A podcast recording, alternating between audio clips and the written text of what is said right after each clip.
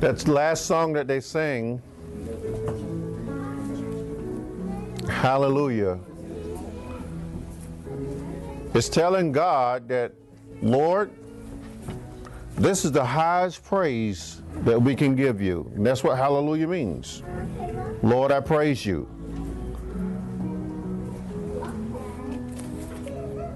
Today, as we look at the Word of God and listen, you're going to see a man that's going to give God the highest praise, not with just his mouth, but with his very life. This man would pay the ultimate price. He would be the first martyr of the church.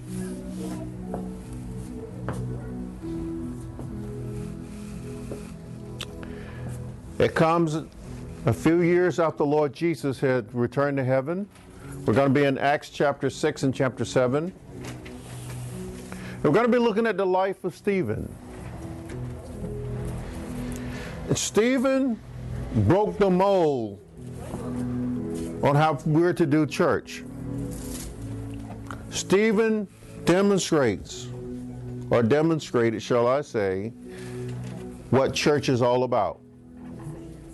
It's not just coming to a place to fellowship like we are now. The life of a church member, the body of Christ, is supposed to be displayed to the world every day, every moment of the day, every hour. There are no distinguishment in which we are not supposed to show ourselves to the world and show that God is God and that Jesus Christ, the Son of God, paid a, a horrible price to redeem us. But let me tell you something. When you live a life such as Stephen lives, the world is not going to be happy with you. You're going to create enemies. But right now, the reason why people really are not pressing the church is because we're really not out there being a Stephen. So I'm hoping that through this sermon today, that there will be awakening at least among us. Whether you're an adult or a teenager or a preteen, that starting today, things will be different for you, for me. And we're going to be looking here at something that really wasn't pointed out probably before to you. And the significance of this is Stephen was an up in your face type man of God. I mean, he was bold, he was direct, and he didn't pull any punches. And Stephen loved Lord Jesus so much that when people looked at him, they thought they were looking at an angel. That's how much his life radiated Jesus. He showed the brightness of Jesus in his life. And when he spoke the word of God, the Holy Spirit moved profoundly in this brother. That miracles began to take place as this brother went out and preached the gospel. The same miracles the apostles sitting back in Jerusalem were supposed to be performing. We're going to see it in the life of this man. A life that was cut short because people didn't agree with it. But I'm telling you, this is exactly what the Holy Spirit has commissioned you and I to be like. Not to be your way. Gospel preachers, gospel teachers, whether you're male or female, are not supposed to have their own agenda in how the gospel is supposed to be delivered and how we're supposed to go out and live that. It's supposed to be according to the movement of the Holy Spirit with every person. And that movement takes along your personality. Because I can't go and be friendly like Shelly, or I can't go and be like Mr. Dave. I can't go and be like Miss Marie. But you can go and be like yourself. Amen. And when you're like yourself, walking in Christ, God will use your personality and your attitude, your looks and your whereabouts to draw people. And when you begin to speak the gospel message to people, just as you are, not trying to be Billy Graham, hello, or Tony Evans down in Dallas, that's none of us. Mark is Mark, Clinton is Clinton. Okay? Be yourself, be upright, be bold and courageous, not worrying about the results, leaving the results to the Holy Spirit, and watch God begin to change people because of you.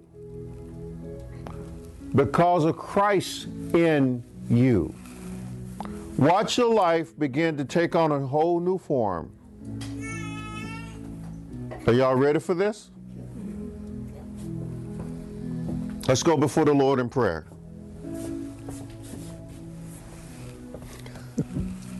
Hold on just a moment. I don't want to be a casualty up here.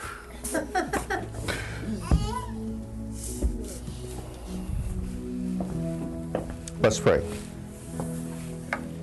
Heavenly Father, we thank you so much for the finished works of Lord Jesus. And though his portion on earth was completed, yet his sons and his daughters have pick, taken up the mantle and they're going forth. And today, Lord, you're going to allow us to look, in, look at one in particular, Stephen.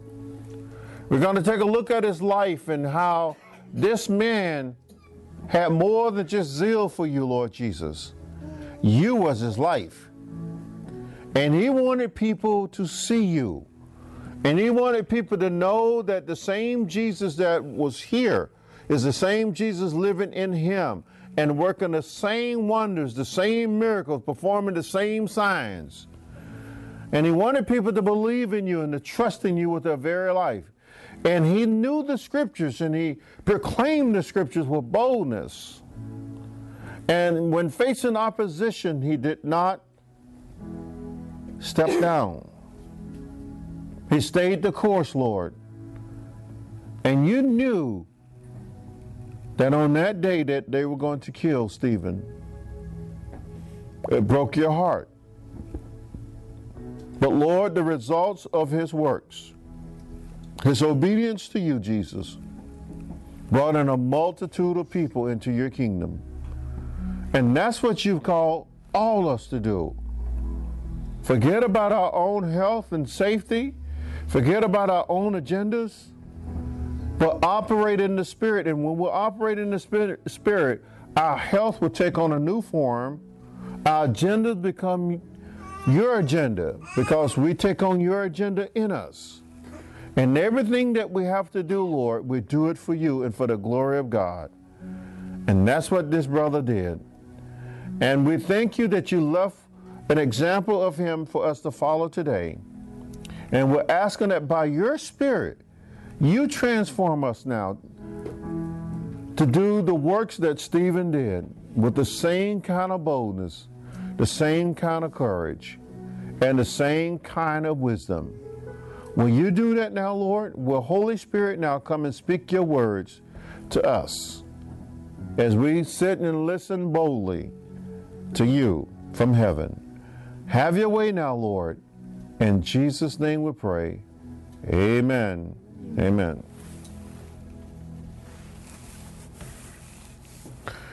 In chapter 6, starting at verse 8, we're going to recap a little bit in the book of Acts as we continue the, the preaching series on the Acts of the Apostles. Although Stephen was not an apostle, he had the same power, the same authority as they did. And you're going to see actually Stephen do more at this point than the apostles. And Stephen is showing you and I that four walls cannot contain the gospel. And that when he speaks in the name of Jesus, things happen. And that's what we're going to look at. Look at verse 8. Matter of fact, let me back up to verse 7. Then the word of God spread, and the number of the disciples multiplied greatly in Jerusalem. And a great many of the priests was obedient to the faith. So something was happening in Jerusalem. It was upsetting business as usual among the priests. When the gospel, when they heard the preaching of the gospel, those men realized, wait a minute. Now keep keep this in mind when they're thinking. These are the same men that shouted, Crucify him, crucify him to Pilate about Jesus. Now they're followers of Jesus. Do you see what happened? And it said a great deal of the priests believed in him. Because you got people like Stephen and the other deacons. Notice now, this wasn't happening while the apostles were doing things only. It's when God added the element of deacons. And those deacons relieved uh, the apostles to go and concentrate solely on the word and on prayer. But they themselves also took care of the house of God and they took care feeding widows and orphans in the daily administration of the, of the ministry. And they also preached the gospel. Amen. And they performed, God performed miracles through these seven brothers. And this one in particular, I mean, he took on a whole new life. And he went after this with everything in him. And that's the way we have to embrace Jesus with everything within us. Don't hold back. I'm telling you, if you take on this new nature, the activities of the new nature in Christ, the new birth, you are a new person. And everything you do now has been restructured and reorganized by the Holy Ghost so that your sole purpose for existing is to exist for Jesus. Amen. And if you haven't taken on that kind of nature, then something's wrong. If you don't want to eat, sleep, and breathe Jesus, then you can't be his disciple.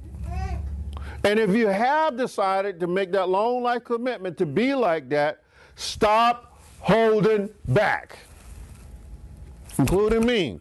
The Holy Spirit has been beating me up about this. Stop holding back.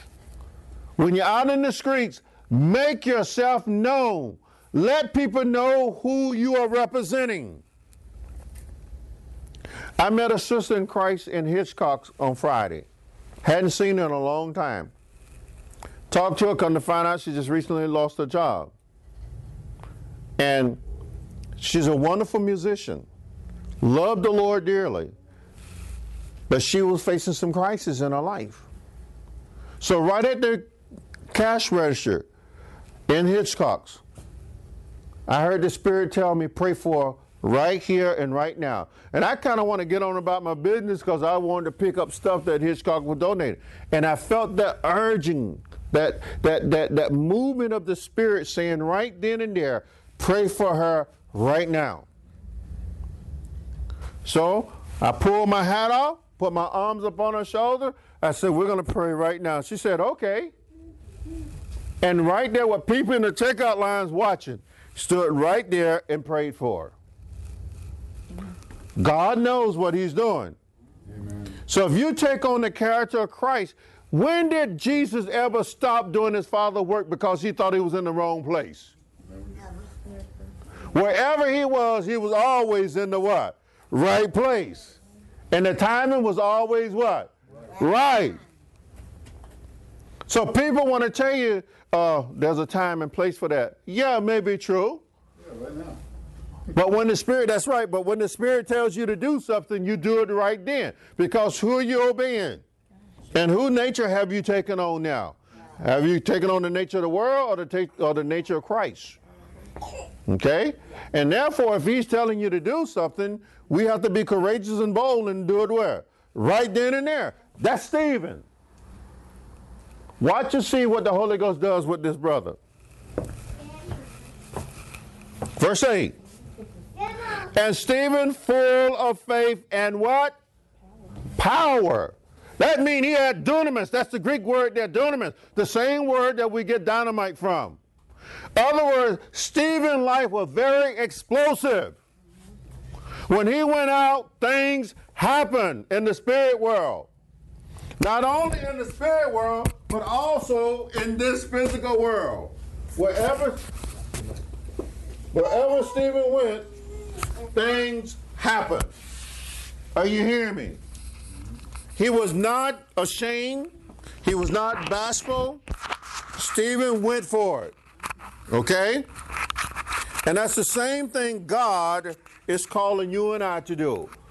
Be bold, be courageous. And that is this isn't the first time that God has told you and I to be that way. Y'all remember a man named Joshua? In that book, in the first chapter, God goes to Joshua and says these words My servant Moses is dead. Now, how would you like to hear that?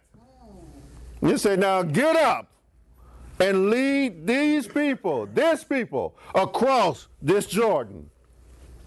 And he said, Do not be afraid nor dismayed, but be courageous, for I am with you. Wow. Now, Stephen is demonstrating that Jesus Christ, the Son of God, is also with him. And he knew it. And he was walking under the power of Jesus right then, not looking for it to come, but he knew he already had it with him. Yeah. And that's what every one of us, I don't care if you're Ave age or Matthew age or Clinton age, the power of Jesus is awesome in his children. And we need to stop being bashful. Walk across the street when the Spirit said, go across and talk to that person. Get on out, just, hey, I just want to say hello to you. How things going? Is there anything I can pray for you? Oh, do you know uh, my Lord Jesus? He loves you so much. Mm-hmm. Oh, my baby is sick. Can I pray for your baby right now? Let's just watch Jesus heal your baby right now. Mm-hmm. Are you ready? You know why there's not enough healing among us right now? Because we don't believe Jesus can heal others through us. We, right in this room, need to stop doubting the power that Jesus has given us. Power, didn't y'all sing that song? That's power in the name of what? Oh, y'all bash, That's power in the name of who? Jesus. Who? Jesus. That's right. And don't ever doubt that again. From this day forward, don't doubt Jesus. And don't doubt what he's sending you to do. I don't care if you're 16 or 17 years old, Jesus is still Jesus. What. Amen. Oh, glory to God. I got one amen back there. okay? So, understanding this, he was full of faith. That means he believed in what he was doing because he believed in the one who was what? Sending him. Yeah. He believed in him. He did not doubt. If it was impossible to Stephen, it was possible. Amen. Are you hearing me? Amen. And you know what? That upset things in Jerusalem because they've never seen faith like this by a common man. Mm-hmm. Okay? All these religious leaders walking around in their fancy robes and things, they had all the knowledge and wisdom of God, supposedly, but they didn't have any power. They were fruitless. They were terrible. So, there's nobody now is walking around and he's speaking and things are happening. And I imagine they, those religious leaders may have been thinking, I thought we got rid of their leader. I thought we shut this down. Huh? And doing that, aren't this the way you and I supposed to be thinking? That wait a minute, Dave, he's just like Jesus. Wait a minute, he, she's just like Jesus. Look at the same results. Amen. So there's not supposed to be any difference, Shelley. There's not supposed to be any difference. And so I might get excited up here if y'all agree with me. so he was full of power, faith and power, did great wonders and signs among the people. And let me tell you something Jerusalem had over a million people. Its population was huge. And this man went out in the marketplace. He went out in the streets and highways and byways. He went in the alleys, Clinton. There was no place this man didn't go. And when he went, things happened from heaven. And they knew this brother was sent by God. They knew that he was sent by Jesus. Because when Stephen spoke the name of Jesus, can you imagine all them demons hiding out in them alleyways? Can you imagine? And here comes Stephen, and I can imagine the demons of hell. Uh oh, here we go again. here come again.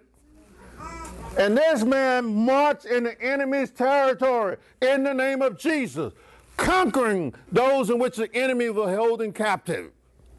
At the name of Jesus, can you imagine the number of priests being held captive in the spirit world by demon spirits, the spirits of unbelief, the spirits of doubt? And here comes Stephen with the power of the Holy Ghost, speaking the word of God to these people, and all of a sudden, those demons went to screeching. And in the name of Jesus, they came out. And these men began to hear the gospel for the first time in their lives. And they surrendered to the lordship of Jesus Christ, the Son of God. They didn't have it, yeah. Give God some glory. That's right, somebody. It, these men had no problem believing in God. They had a problem believing in Jesus. Because you remember the night in which Jesus was betrayed, and you read it in John chapter 14, verse 1. Do you remember the words of Jesus to his disciples in that upper room? He said, Let not your heart be troubled. You believe in God, believe also in me. So the common Jew did not have a problem believing in God, right? But they had a problem believing in Jesus. And when Stephen came along, oh, that was about to change again. He went out into places that Lord Jesus himself didn't go. He treaded on serpents and he walked on scorpions, just as Jesus said in Luke chapter 10 to his disciples. He said, I'm going to give you some power power to tread on serpents, power to tread on scorpions, and you shall stomp them, and they will by no means shall they hurt you. And this man went and he faced those scorpions and he faced those serpents and he walked on their heads. He trampled them. The way the Greek is transformed, Stephen trampled them. Just like Jesus said they would in Luke chapter 10 in the name of Jesus. Them darn demons got out the way. Are you hearing me? And people began to fall down before Jesus in the spirit like crazy. And can you imagine people plagued with demonic spirit? In the name of Jesus, Stephen was casting them out. Come out of there. And in the same thing, deaf and dumb spirit that cause people not to talk and cause people not to hear. Stephen casting them out in the name of Jesus. Okay? Spirit of epilepsy. Yes, there's a spirit that caused epilepsy. Read the text. Stephen casting them out. People who were paralytics, crippled. Stephen, in the name of Jesus, healed them. Okay? And he did it all so that people could believe in who? Jesus. That was the whole purpose. So Stephen was out there, I mean, he was doing it. And all of a sudden, we're going to see what happened next. Look at it. Then there arose some from what is called the synagogue of the freemen or the Cyrenians and Alexandrian. Those around come from around Egypt. Those had migrated up to uh, Jerusalem. And those from Cilicia in Asia disputing with Stephen. You know, the devil get mad when you get taking his, his property, right? He gets mad when you go to interfering with his business. He gets mad when you start uprooting, uprooting his power, his kingdom. That's what Stephen was doing in the name of Jesus. Now, these supposedly be men of God. These groups that were just named, these were supposed to be God fearing men. But they were blinded to the truth. They were so engulfed in things being the way that they say Moses was Moses had taught. that they refused to believe anything about this new doctrine. What is the new do- doctrine? The doctrine of Jesus Christ. They refused to believe anything about him. So they figured, well, we might as well stop him now. Why? Because Stephen was in their face and he was speaking God's truth to them. And he showed them from the gospel of the Old Testament everything that they had studied, everything they had learned about the coming Messiah was fulfilled in Jesus. Amen. And they didn't like it. Because their lives were so wrapped around the law, so wrapped around the sacrificial system, and so wrapped around the priesthood that they literally could not see the truth that God had sent Jesus. He had finally sent the Messiah to deliver them. And they didn't want to believe it. And what they were supposed to be doing is placing their trust in Jesus, just like Stephen did, and going out doing the same thing Stephen did. But instead of doing that, they wanted to fight him. They wanted to shut him up. And let me tell you, I've seen it in churches where people get mad at some brothers or some sisters because they're able to do something that they can't do or won't do. Okay, in the spirit. And you all seen them. They cause division in the church all the time. In some cases, even call church to do what? Split. Because you got a brother or sister that's being faithful according to the gospel of Jesus Christ, carrying the gospel from place to place, and you then so called made them mad. Instead of joining in with you, they want to fight you. I've had that happen to me many times over the years. But you can't give up. Look on. So disputing, that's really a watered down version what the Greek word there means. That means, Mark, they came in sharp disagreement that they were literally, Mr. David, like this at each other. Face to face, going at it. And these people were so angry at him, they probably could see the steam coming out their faces at him. But he didn't back down.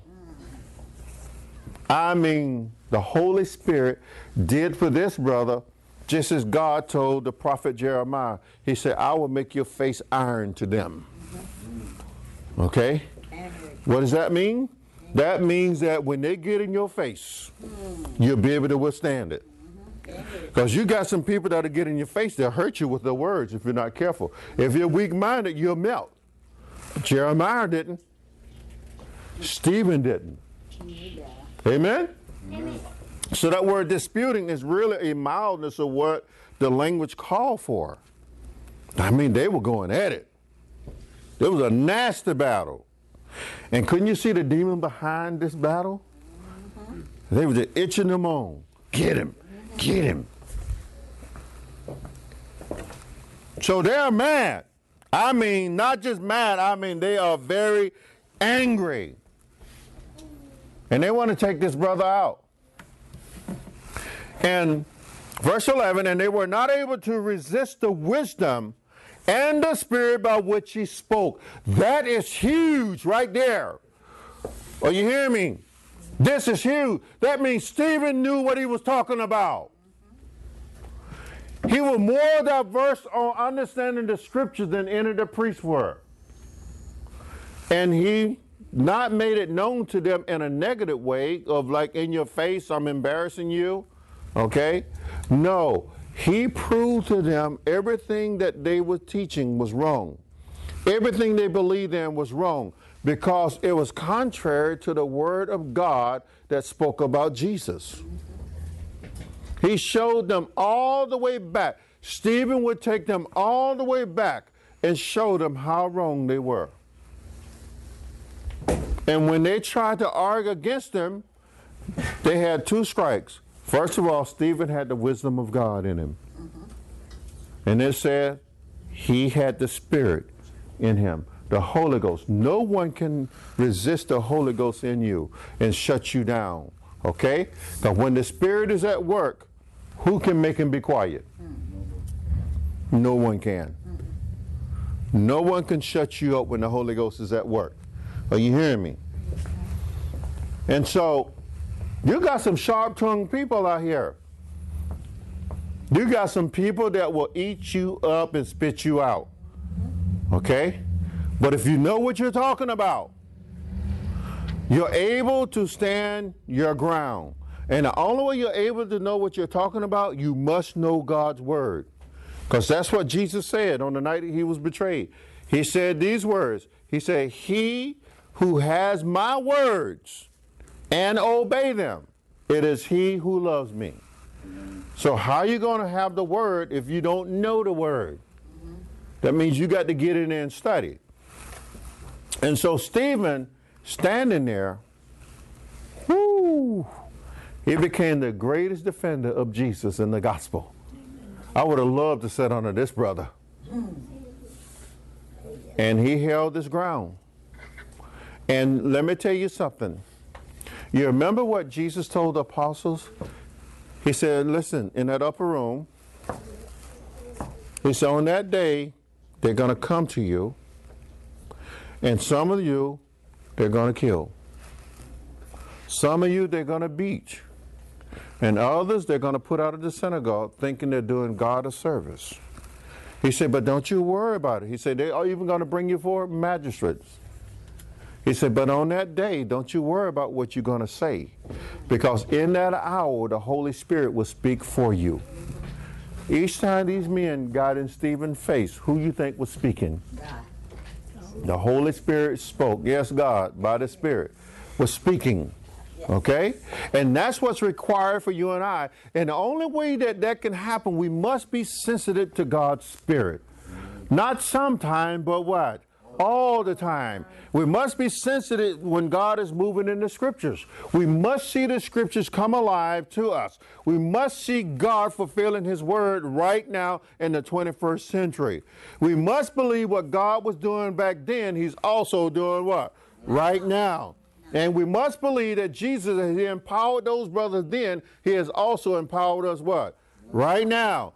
We must believe that. And if we're believing that and walking in it, guess what's going to happen? Things are going to happen. I can see Crystal right now walking right in the middle of Walmart. Listen, you men and women of Walmart, thus said the Lord. Boy, that will go over well, won't it? so, uh, but anyway, not that quite dramatic, but but look what Jesus would do, though. It may be a case like that. I mean, I've heard of people jumping up on dining room tables at restaurants and say, Hey, let me tell you about Jesus. If you don't believe in the Lord Jesus Christ right now and place your trust in Him, you're going to hell. Uh oh, somehow a movie theater. you must place your trust in the Lord Jesus Christ and be led by the Spirit of God. Okay? So, then they secretly induce men to say, first of all, secretly tell us that there was a conspiracy. That these men just now, they, they got together and they conspired to take him out. Does that sound familiar? Yes. A few years earlier, that had happened to who? Jesus. Jesus. They conspired to take him out.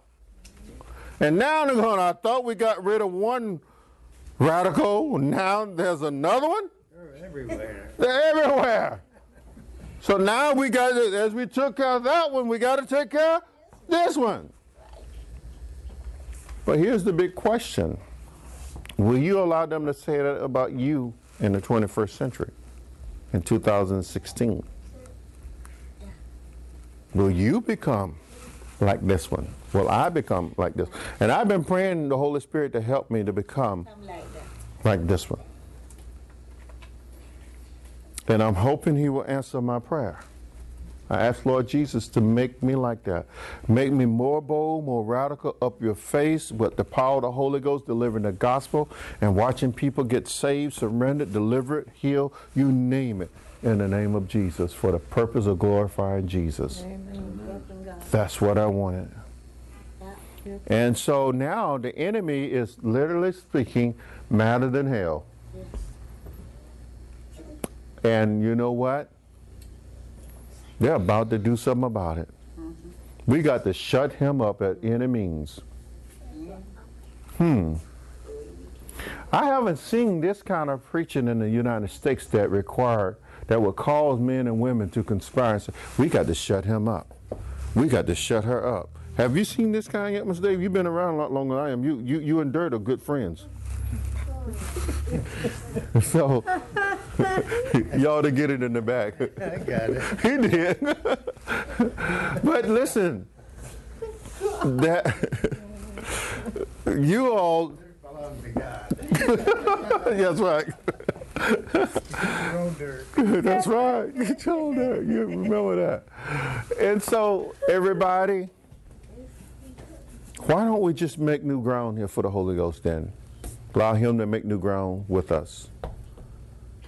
Let's do this in the name of Jesus because we love Him. Are you ready to be radicalized like this by the Holy Spirit? I am. I mean, I'm serious. Uh, y'all sitting there going, uh huh, and leave church and you forget all about it. Now, I'm serious. I am, re- I am so ready for God to make a difference in people. Oh, they're going to run. They're coming forth from witness of Christ because they're coming with power. Oh, yeah. Now they're going to come out and say, bring the babies. Go, go get grandma. She's sick. Bring her out in the streets. So that we can pray for them. Amen. Go get drunk Bob and bring him up here. I am so ready for this. We need a gospel march. A gospel march? I'm going to show you the gospel march. Put one foot in front of the other, walk right on out the door and find the nearest person and say, hey, Jesus loves you.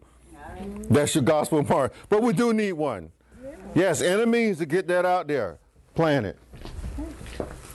And so, listen, as we're getting ready to prepare for communion, notice now we haven't even gotten into the trial part yet. We're still getting in the, in the leading up part here.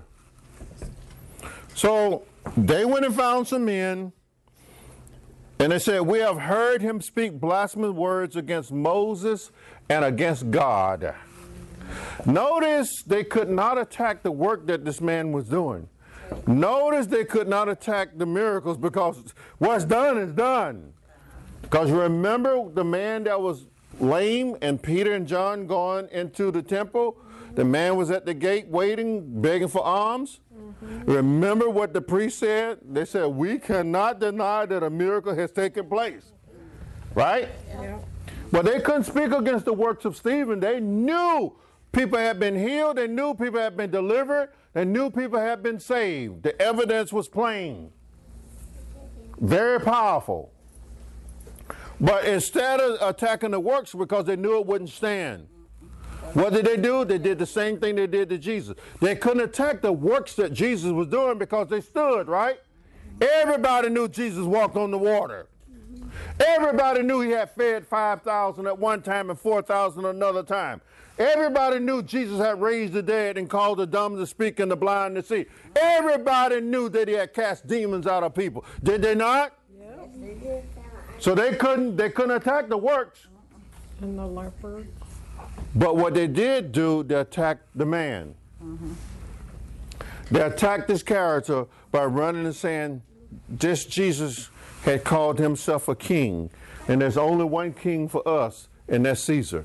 Mm-hmm. Now that got Pilate's attention, didn't it? When you speak against the emperor, mm-hmm. that got Pilate's attention. So now these people know how to attack Jesus' servant named Stephen. They couldn't attack Jesus and they couldn't attack the works that Stephen was doing, but attacked his character by saying, Oh, he's coming with another doctrine. And he's speaking against the doctrine that Moses have taught us. Uh oh. Now they're saying He's worthy of death by doing that. Because that's a death sentence. They're saying his character has changed. He has changed now. He's no longer walking with us in the law of Moses. He's now teaching against it. Mm-hmm. And to hardline Jews, that got their attention. Mm-hmm. And now they finally could say, We got him. We got it. Fine. Hmm. And notice how the laws today are being written about marriage, about relationships, and about where you can speak and teach this gospel. Notice they're not speaking against that itself. They're setting the laws up that they can attack you, the person. Did you notice that? They can't stop this.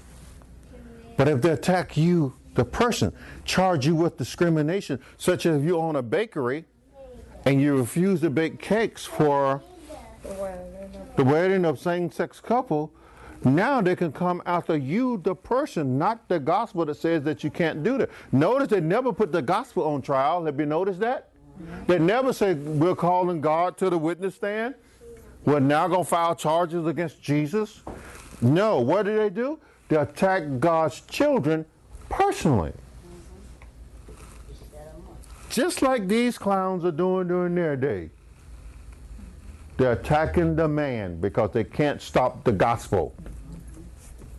They cannot attack the spirit. You let them speak words against the Holy Ghost. They knew what that meant. That wasn't stupid. And they understood the word blasphemous. They knew that. They knew if they blaspheme against God, they're going to be taken out. So they go after the man.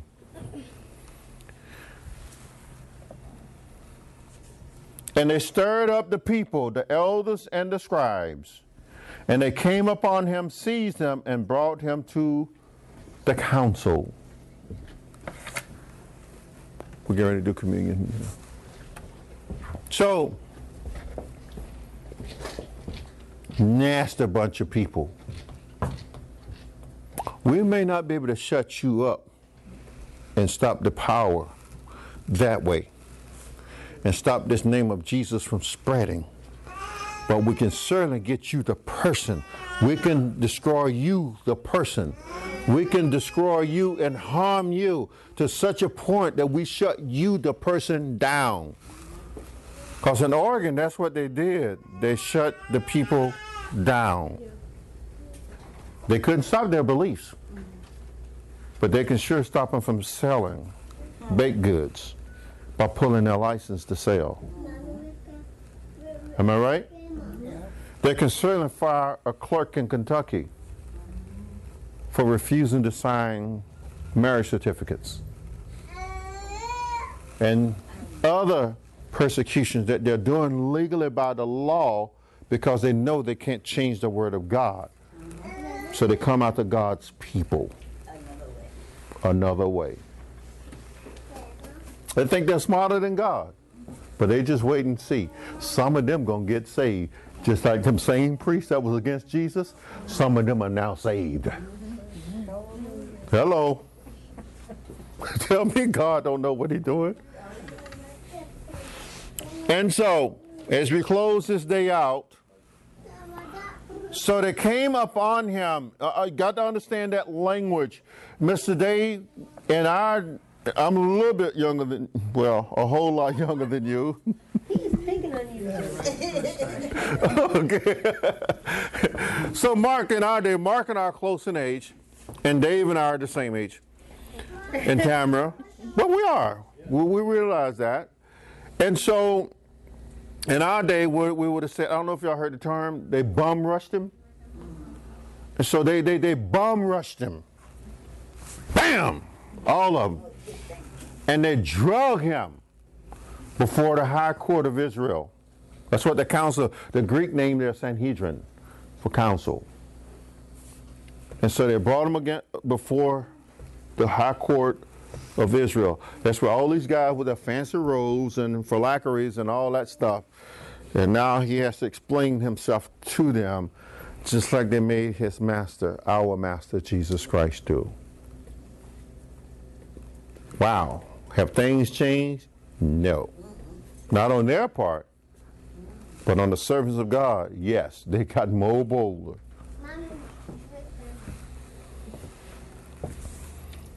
And so it says here, they also set up false witnesses who said, This man does not cease to speak blasphemous words against this holy place and the law. Got that? They're ta- he, he's speaking bad words against the temple. And he's speaking bad words against the law of Moses. Uh oh. Hmm. For we have heard him say that this Jesus of Nazareth will destroy this place and change the customs which Moses delivered to us. And all who sat in the council, looking steadfastly at him, saw his face as the face of an angel. I can only imagine Stephen sitting there and watching all these raven wolves looking at him wanted to tear him to pieces, and all they could see is fresh meat. And yet, he remains steadfast in who he is in Christ Jesus our Lord, in the face of opposition. And he probably at this point thinking things are going to get really bad. And God in heaven knows things about to get what? Really bad for his servant. Lord Jesus knows things about to get really bad for his son. They knew that. So now the Holy Spirit is preparing him. Watch the transformation that takes place in this man's life. Instantly, right there, right then and there, watch God change this man. It had already changed in the physical sense, Mark, that now the people are looking at him and they think they're looking at an angel. And I imagine some of them may have been thinking we should have put our hands on him. And hmm. others, they, it made them even more angry. Hmm. And for the rest of the story, you must come back next week. To be continued. to be continued. We're now preparing our hearts and mind to shift over to communion. But God has really caused us to be like Stephen. What an amazing man of God, a faithful witness of Jesus Christ.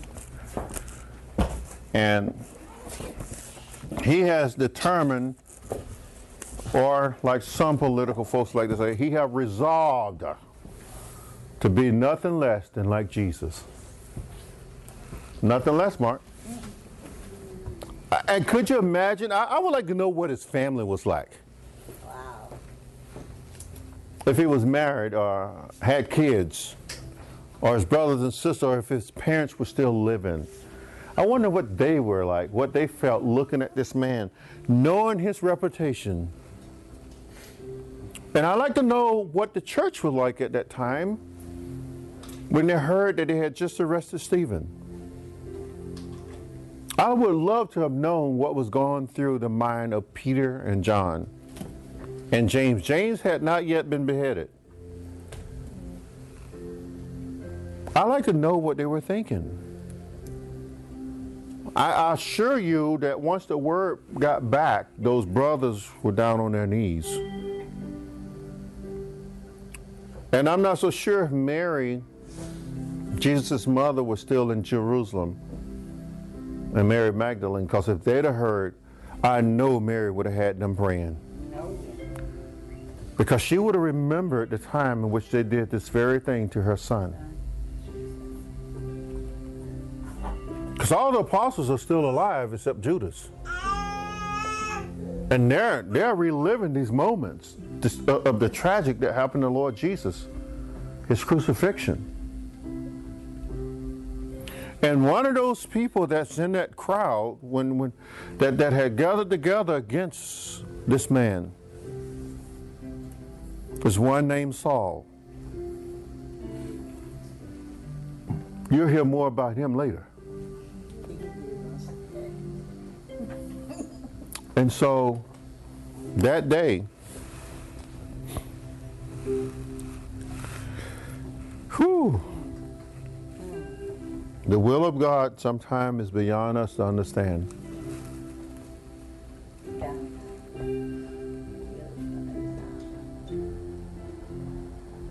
God may be calling you right now to lay down your arms the way you live life and to become totally radicalized for Jesus. Because I'm telling you, that's the life that Jesus said.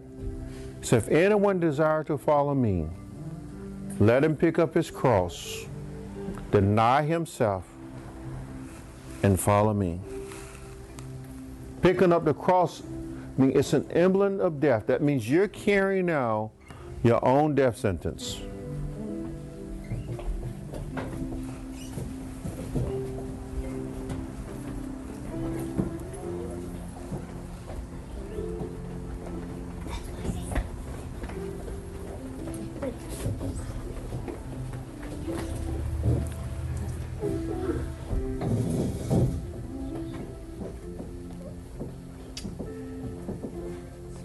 Every head bowed before we're going to communion, I want to ask you this question. Such a powerful message. God only gave us the backdrop today on what yet lies ahead in this sermon series about Stephen and the Acts of the Apostles. Every head bowed, please, I, I ask you. Those that heard this, the message today, Where are you right now in your walk with Lord Jesus? Are you at the point where you can really walk away from Dollar General? Are you at the point you can walk away from whatever it is that you're doing for the sole purpose of serving Jesus? And keep in mind, God knows you got kids to take care of a wife to feed, and a house payments to make. God knows you're a mother. You already know these things. A grandparent or single person. Whatever your life status is. Are you willing to follow the leading of the Holy Spirit? Whatever He's calling you to right now, are you willing to do that? Because Stephen's life is a demonstration that he was willing to do it and he did it. And now he's at the pinnacle of life where there's no downward slope for him but death. That's the calling he accepted. And if you can't say that to Jesus right now, if any of us can't say that to him right now, then we have to reevaluate ourselves. We have to go back to Jesus and say, Lord, I need some help here. Because you called me to be unconditionally in love with you. And with that comes sacrifice. If it means walking away from everything as I know it and starting anew in you.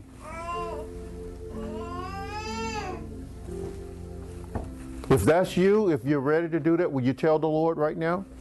To Lord, whatever you have for me, I want it. And if you can't do that, then tell him. Just be honest with him. So, Lord Jesus, I'm not so sure I'm ready for that. But will you help prepare me? If your heart is truly honest with him, guess what he'll do? He knows your hesitation. He also knows your eagerness. And so as I pray and prepare you for communion, you talk to the Lord about that. You talk to Him. And no longer look at ministry as a way in which we have laid it out for you. Look at it in a way that God has laid it out for you. to be total radical, do things that nobody else done before for the gospel's sake, for making Lord Jesus known. Because that's what Stephen was doing. I mean, he went outside the mold, the profile of doing church as usual. Mean, he got out there, and the evidence was clear. The signs and wonders and all of that, the salvations followed that brother. And it upset people. But if you're not willing to face opposition, don't tell Jesus yes. Because the cross means oppo- opposition. When it comes, every head bow now. Father, in the name of Jesus. As we're here today in Jesus' name, we're asking you to examine our hearts.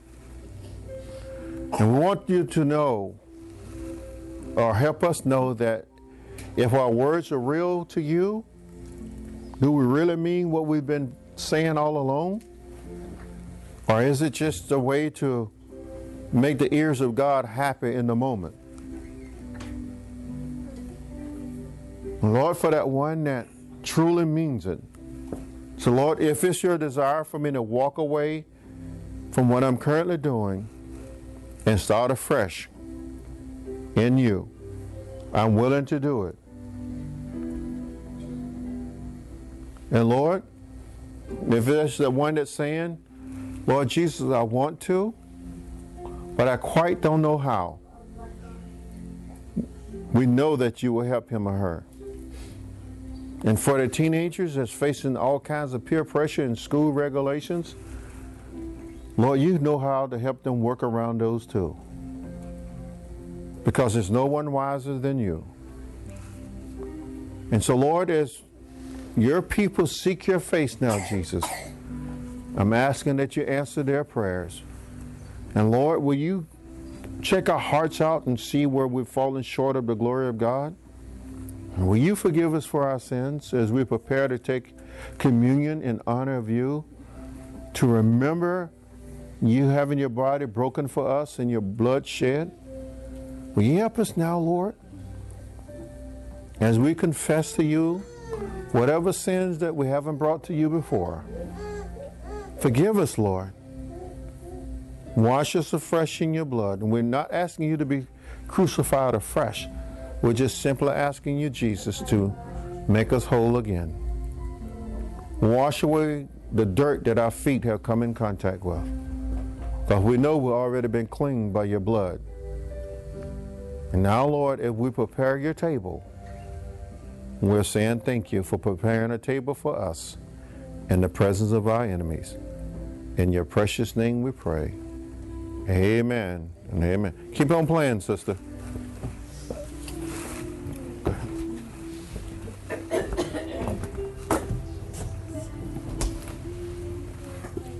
Brother Million going to help you? No. Okay, got it. Just a second.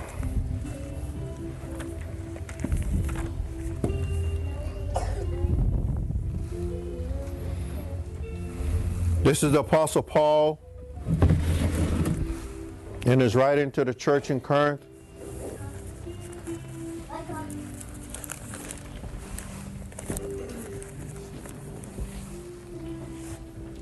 He's preparing them to do communion correctly before the Lord Jesus Christ, to honor him, and before God our Father.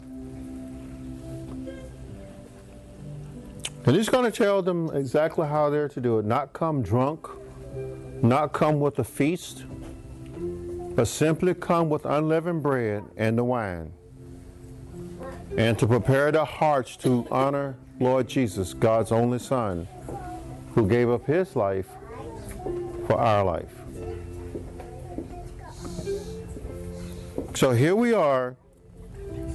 Paul, at this juncture, in his letter to the Corinthian church, listen to the words of the Holy Spirit speak to the, this young church. For I received from the Lord that which I also delivered to you. That the Lord Jesus, on the same night in which he was betrayed, took bread. And it would have been a loaf, And it probably would have been flat because it was unleavened. Otherwise, it had it not yeast has not caused it to rise because they, they didn't use it at that time. But for us tonight, today, we'll just use this little waffle, a wafer, not waffle.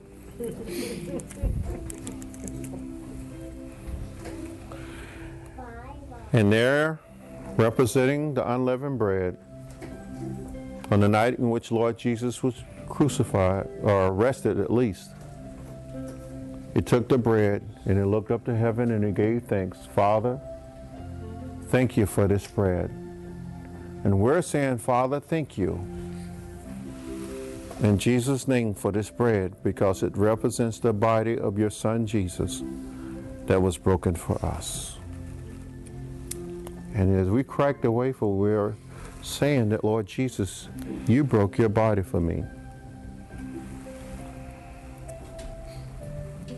And when he had given thanks, he broke it and said, Take, eat, this is my body which is broken for you. Do this in remembrance of me.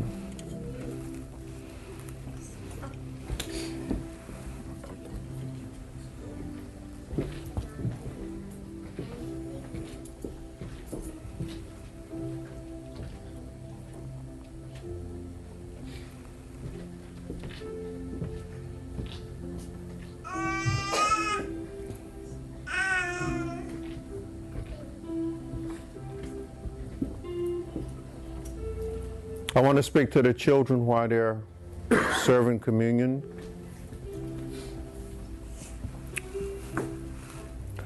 Communion means fellowship. That means we're coming in fellowship with the Lord Jesus Christ. That means to come and spend time to have a relationship with Him. That's what we're doing today, and we're doing it in remembrance of Him being beaten the night and the day that He was crucified. He was beat bad. Anyone can take communion. Jesus did not exempt children. He did not put a restriction on.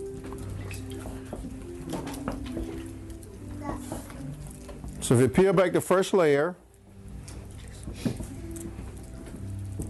I will encourage you to have your children take communion. And when they're older, explain to them why. Just peel back the first layer, the little thin layer, and it exposes the wafer.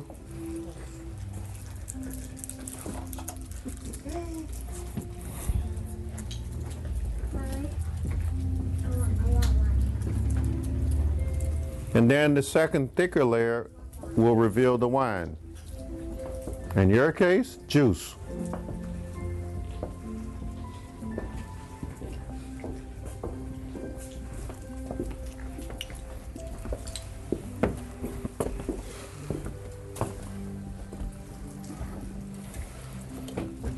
Take this is the bread and blood of our Lord Jesus Christ. So the night in which he was betrayed, took the bread and broke it. Break it. And said, Take and eat, and do this often as you remember me. I've already given thanks.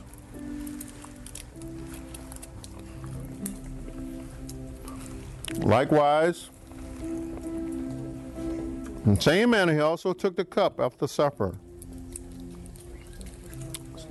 Father, we thank you for the blood of our Lord Jesus Christ that was shed for us. Lord Jesus, you told us if there was no shedding of blood, there will be no forgiveness of sin. Lord, we believe in you and we trust you with our very lives that by you shedding your blood, you made atonement for us. So that when we stand before you on the day of judgment, we're already forgiven. Thank you, Father, for the blood of your Son Jesus. So he took the cup, to the new covenant in my blood. This do as often as you drink it in remembrance of me.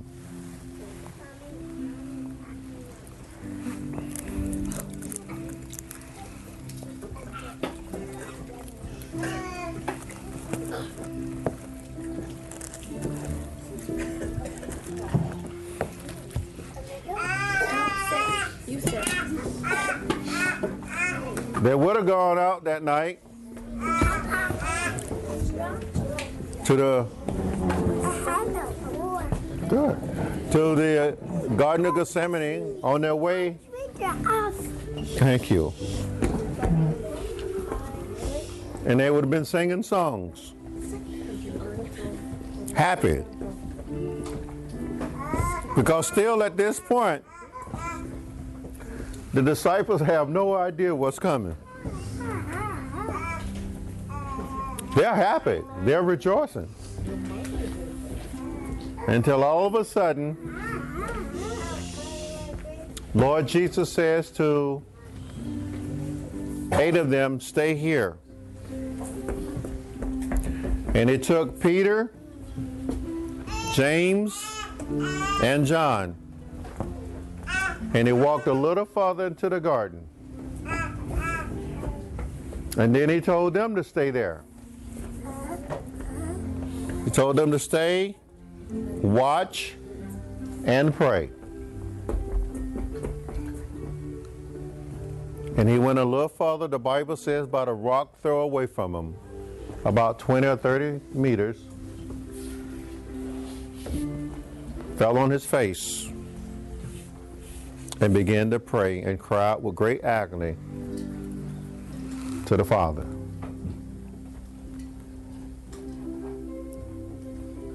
In a short while, the harmony and peace that these men were used to would be taken away from them. And Jesus knew that. And he would pray three times and he would come back and tell them. But yet, it had not entered their hearts what was about to happen until they heard the commotion of the crowd coming with the lanterns and with their staves and their clubs. And they would take hold of Lord Jesus. And Peter pulls out the sword, and the only one standing there to defend the Lord. He was ready for battle. But that wasn't a battle that God wanted him to fight. Jesus had to be arrested that night. So you remember that when you go home. As we get ready to approach Easter, as you all know it, the correct term is Passover. It's just a few weeks from us right now. That's what you got to be facing. You got to be willing to carry a cross just like Lord Jesus did. Stephen carried a cross.